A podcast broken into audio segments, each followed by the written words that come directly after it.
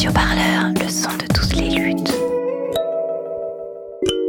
Je suis Geneviève Leguet, j'ai subi une charge policière euh, gratuitement le 23 mars à Nice. Je faisais absolument rien, il n'y avait, pas, de casse. Les gilets jaunes à Nice n'ont jamais rien cassé pendant quatre mois avant cette charge et puis encore maintenant.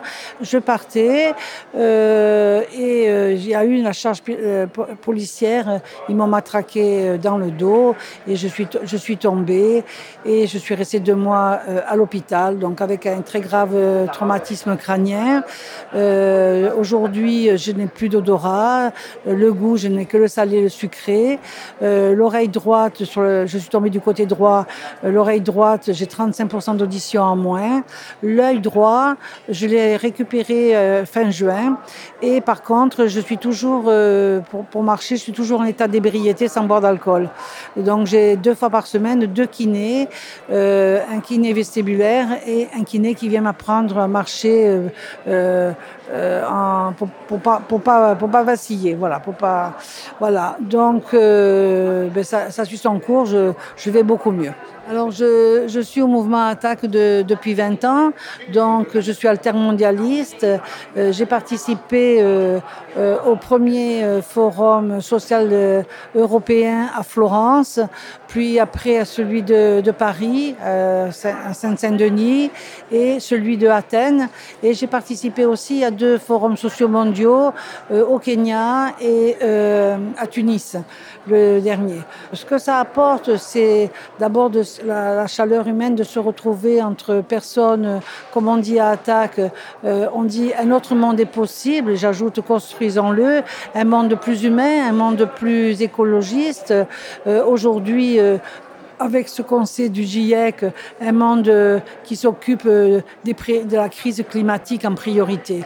Donc, euh, c'est contre, c'est contre sommet. J'ai assisté aussi au contre sommet du, du 21 juillet 2001 à Gênes, où j'ai failli mourir, alors que on faisait absolument rien. Ils nous ont gazés et avec les hélicoptères, ils sont venus au-dessus de la manif, qui était très pacifique, avec des, des, ils nous pointaient des fusils sur nous, ils nous, ont couru euh, dans toutes les rues pour nous, pour nous pister. Et heureusement, il y a quand même des Génois qui nous ont ouvert leurs portes et qui nous ont, qui nous ont sauvés, on va dire. Mais quand même, ils avaient mis, beaucoup de gaz lacrymogène, on ne pouvait plus respirer et surtout, on ne retrouvait plus notre bus dans cette cohue. Voilà, la veille, ils avaient tué le petit Giuliani. Euh, donc, j'ai l'habitude, sur Nice aussi, euh, je suis porte-parole d'attaque, d'attaque 06 et sur Nice, je fais partie de l'équipe, je suis une des principales animatrices des contre-sommets, le contre-sommet du traité de Nice, le contre-sommet euh, du G20 euh, en 2011 et c'est moi qui négocie avec, des, deux autres camarades qui négocient euh, ces contre, ces contre G20, ces contre-traités. Donc, je suis une militante altermondialiste de longue date et ça m'a- ça m'apporte beaucoup parce que c'est très enrichissant de construire un autre monde. Et puis, le, le 17 novembre, quand les premières émissions sont passées sur les Gilets jaunes, j'ai entendu taxe, mais j'ai entendu, diesel. Et, diesel, euh, je suis rouge et verte depuis des années, c'est-à-dire je suis pour le social et l'écologie. Et euh, j'ai pensé encore euh, une manif, euh, bon, qui n'allait pas dans le sens de mes idées. Et puis dès le lendemain, exceptionnellement, je mangeais devant, sur, un plateau de, devant ma télévision.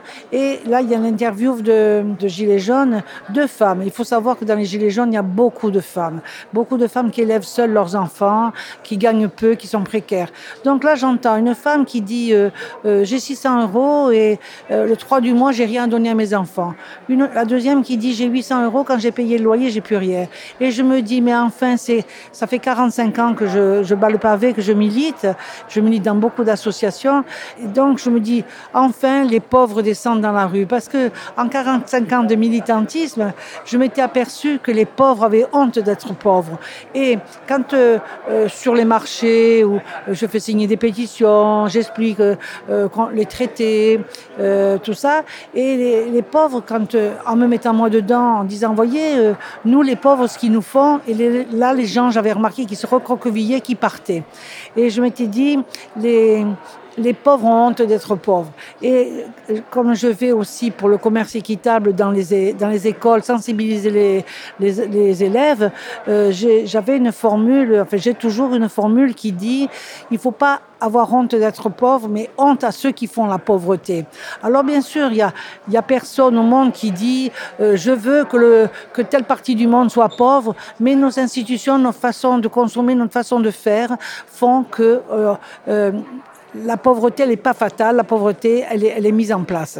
Les gilets jaunes sont là, euh, et puis euh, je trouve quand même, parce que je milite depuis des années parce que je suis à, à, beaucoup de mouvements. Je suis au commerce équitable, je suis à Attaque, je suis retraité CGT, je suis dans le mouvement Ensemble, euh, qui est un mouvement politique, je suis au collectif des femmes. Et des fois, mes amis me disent, ou des gens me disent, mais enfin, pourquoi tu fais tout ça? Et en fait, je leur dis, parce que c'est convergent. Tout ce que je fais, c'est anticapitaliste déjà et c'est convergent.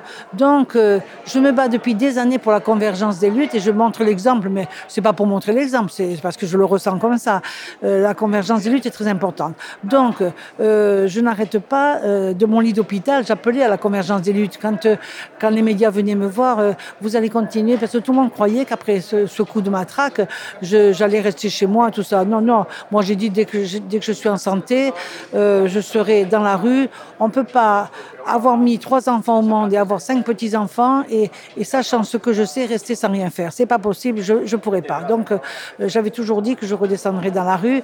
Et quand euh, les, médias venaient me voir euh, sur mon lit d'hôpital je disais quand je vais sortir dans, les conférences de presse et tout ça j'appellerai à la convergence des luttes. Je n'ai pas donné de, de mots d'ordre aux, gilets jaunes. Je suis gilet jaune mais je pense que il faut il faut que les, les luttes convergent. Donc euh, et là là vous me demandiez euh, dans ce contre sommet qu'est ce que je trouvais de mieux qu'ailleurs eh bien je trouve que euh, je sors d'un débat là justement sur fin de mois fin du monde même combat.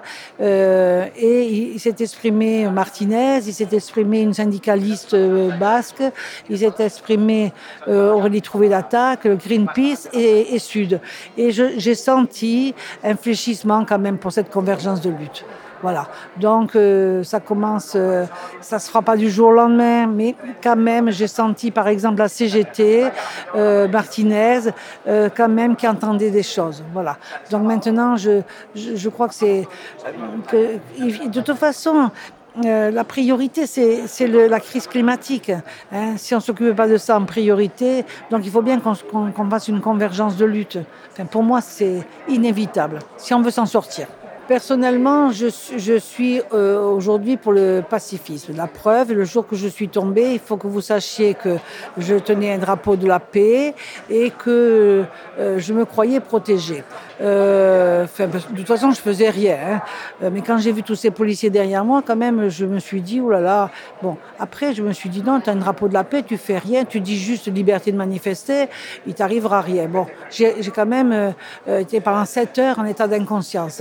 Et Et quand je suis arrivée aux urgences, euh, ils ont dit à ma fille que j'allais mourir et que si je ne mourrais pas, je serais à légumes. Vous voyez, aujourd'hui, j'ai bien récupéré. Ils n'en reviennent même pas, les docteurs, parce qu'ils disent que j'ai été, je suis costaud. Mais j'ai une pulsion de vie très importante aussi. Donc aujourd'hui, je suis pacifique, je l'ai toujours été. Euh, souvent, on m'a demandé, les médias m'ont demandé si je croyais encore à la justice. Euh, je ne dis pas que j'ai des doutes, mais quand même, euh, on voit bien que mon affaire, qui est l'affaire de tous finalement. Euh, C'est un feuilleton en rebondissement avec un procureur qui a menti, euh, euh, avec Macron qui donne des, leçons de sagesse, alors que moi je pense être sage justement parce que j'écoute le peuple. Bon, donc la manifestation pacifique, j'y serai. Je pense que si d'autres pensent que ça peut, passer par, par un mouvement de plus fort, Écoutez, moi chacun fait ce qu'il veut, hein. euh, mais vous savez, de plus en plus aujourd'hui, je me pose la question de euh, quand, quand on voit qu'on est pacifique depuis des années, euh, on dialogue depuis des années avec les gouvernements successifs parce que c'est pas que Macron. Macron c'est que la cerise sur le gâteau hein. euh, il vient finir le sale boulot des, des Hollande des Jospin des Sarkozy des Chirac et, et des Mitterrand. Euh, donc euh, on a toujours été pacifique on a toujours été gentil euh, tout à l'heure, il me revenait quelque chose en, tête. Euh, les communistes, euh, je crois que c'est en 77, euh, ont abandonné la dictature de prolétariat en disant maintenant on, veut, gouverner, mais ça, passera par les, urnes. Je faisais partie du, du Parti communiste à cette époque-là. J'y suis resté 13 ans. Et, aujourd'hui, je me pose la question s'il va pas falloir revenir euh, en arrière et, être dans la lutte plus, plus costaud. Alors, je ne sais pas comment elle, va se dessiner, mais ça, c'est le peuple qui décidera. Mais si le peuple décide qu'il faut euh, se battre, alors euh, le problème, c'est que en face de nous, par exemple, ici, je ne sais plus combien on est, mais en face, nous avons 15 000 policiers. Donc, vous voyez quand même que le libéralisme, le capitalisme, capitalisme s'est organisé euh, pour mettre beaucoup de forces de police. J'ai entendu parler aussi de militaires quand j'étais encore chez moi à Nice.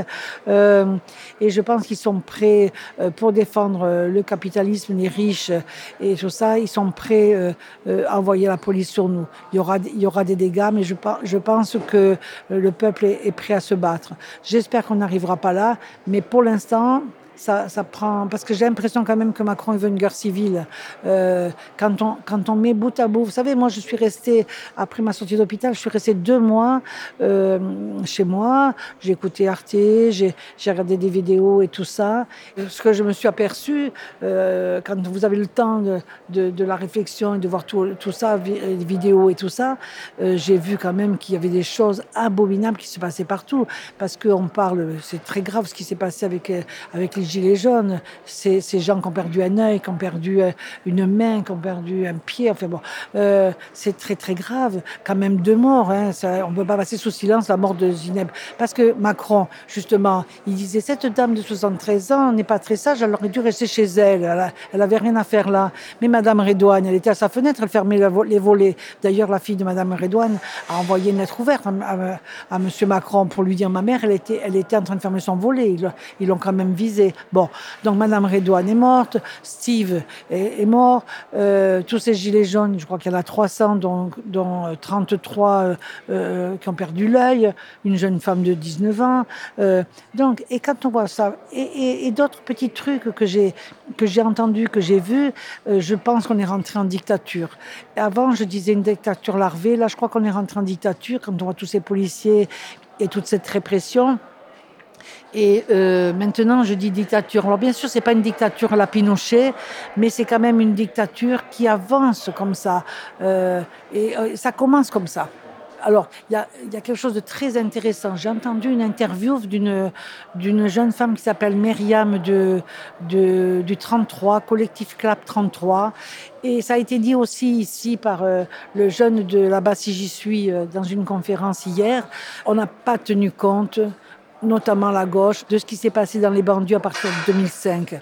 On ne s'est pas assez battu et maintenant euh, on paye on paye ça.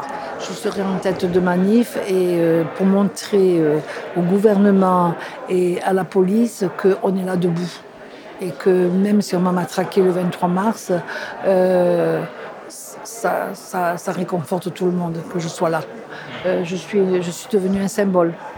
Alors les gens viennent me, voir, me toucher. Euh, ça a été très dur à accepter parce que moi, ce jour-là, j'ai pas fait plus que je faisais il y a 45 ans. J'étais simplement descendu dans la rue pour défendre un droit constitutionnel. Et euh, voilà, et, je crois que euh, maintenant, il faut que, j'accepte que, je, euh, sois un.